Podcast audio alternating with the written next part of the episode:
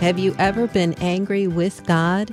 Is God opposed to us when we're angry with Him? How do we recognize that we are angry, and what is the next step to dealing with that anger? Counselor Brad Hambrick takes us through the role of being angry with God as a result of suffering and betrayal and guides us on a journey of restoration in his book, Angry with God An Honest Journey Through Suffering and Betrayal. Welcome, Brad.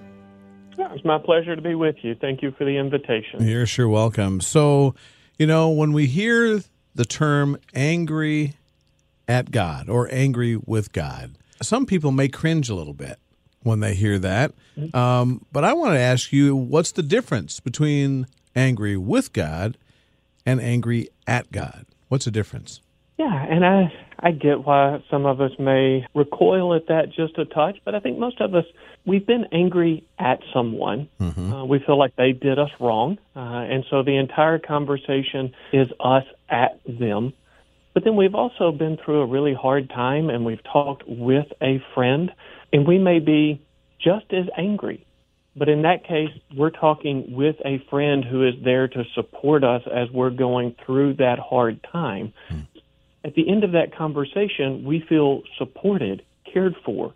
Uh, and so, really, what this book is about is when we go through really hard things that emotionally disrupt us, what does it look like to transform the way that we are talking and praying with God from that kind of adversarial relationship where we're like pointing a finger to where we're having the kind of conversation where we are talking with Him about what was hard for support in that journey? So, Brad, in your study, do you think that God is opposed to us being angry, or do you think that He is okay with us being angry, understands, I guess, our anger and disappointment? Mm-hmm. Yeah, and there I think it's uh, one of the distinctions that I try to make is know, there's a difference between selfish anger, maybe the kind of anger uh, that we think of when we read James chapter four, where he's James is saying, "What causes fights? What causes quarrels amongst you? basically it's not getting you're not getting your way and you take it out on others mm. and then there's the anger that's more of like a psalm 44 anger uh, whereas you look at that psalmist they they go through some really hard things and they're confused and they don't get it they're not selfish they're grieving and so what this book is about is when we're going through the kind of life experience that's deeply hurtful that's disorienting and in the midst of that grief, that grief sometimes flashes red because anger is an often overlooked part of grief.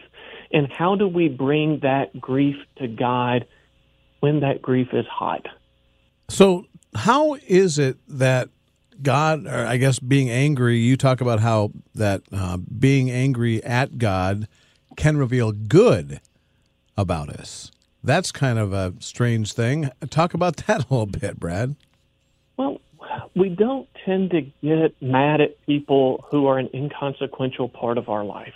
You know, occasionally if somebody cuts us off in traffic, we may get upset with them, but that doesn't linger. Mm-hmm. When there's an emotion that gets really sticky and lasts, it means the person that you're feeling that towards is a really important part of your life. And so when we get to that spot where we're saying, I've been through some incredibly hard things and God is a very meaningful part of my life and I'm not sure how to reconcile those two things. Uh, that's the kind of question. Again, I'll go back to the Psalms. If you, if you just did a tally mark count in the Psalms, there are more Psalms of lament, Psalms for hard times than there are Psalms of praise because God knew if I'm going to be a meaningful part of your life and you're going to live in a world that this is broken, you're going to need language to bring those hard things to me in a way that we can work through those together. Hmm. And so that's where uh, that's where I think that plays out. Yeah. Brad, I'm thinking of that person right now that's listening in who's gone through just a horrible season. Maybe it's mm-hmm. been a betrayal by someone they love dearly, or maybe it's been a loss in their life and or, or something that they you know it's totally out of their control and they are feeling that ambivalence about is God really good or is is this some kind of consequence for past sin? Or you know just going through all those questions and trying to figure it out. What's the next step to take? Yeah. I think an image that i try to use in the book is like if we think about, you know, one of the pictures Scripture uses for us is that we're the children of God, and God is a, a father or a parent. And if you had a child who was going through something that was bigger than they understood, and it was hard, and they were confused, and it was disoriented, and the way that it manifested them is they were angry. Uh, a loving parent in that moment, the the most disarming thing that that parent can do is not to try to go point counterpoint with that child, explaining why everything that they're thinking and feeling isn't the way that it really is. Is to sit down next to that child, put their arm around them, draw them close, um, and to grieve with them. And the the tenderness of that response does more to counter what's going on than anything that could be said. Uh, and really, what I want this book to be is something where, because another feature of the book is it's it's meant to be walked through with a friend. Uh, that that friend that you trust with these hard times can be that physical ambassador of God's presence as the two of you work through these things together, and get a sense that you know my pain isn't a riddle; it doesn't have an answer, and when I get the answer, all the angst goes away my pain is a journey. Mm-hmm. It's something that I've got to to walk out, and and God wants to be a refuge and a companion with me uh, on that journey. Mm-hmm. Talking with uh, Brad Hambrick about the book called Angry with God. Let's touch on that a little bit more, Brad, about going through maybe this anger or this pain that we're going through. How important is it to have someone in your life that you know you can trust that'll walk alongside uh, alongside you with it? It makes a world of difference. I mean, there are few times that we feel more alone than when we're hurting. Mm-hmm. Uh, I mean, pain is just an incredibly isolating experience where in our mind we think nobody gets it, nobody can get it. Uh, and so we we do. We start to feel painfully alone. Uh, and so that's why, you know, one of the early parts of the book is just helping people identify in your circle of relationships who would be a good person. Mm-hmm. Uh, that they're not going to try to explain away what happened. They're not going to guess it. Maybe God was doing this. Maybe God was doing that. Mm-hmm. Uh, but they can just patiently and tenderly be the embodiment of God's care uh, mm-hmm. uh, as the two of you talk through and process uh, these kinds of things, going on a, a, a journey of grief together. Mm. Mm.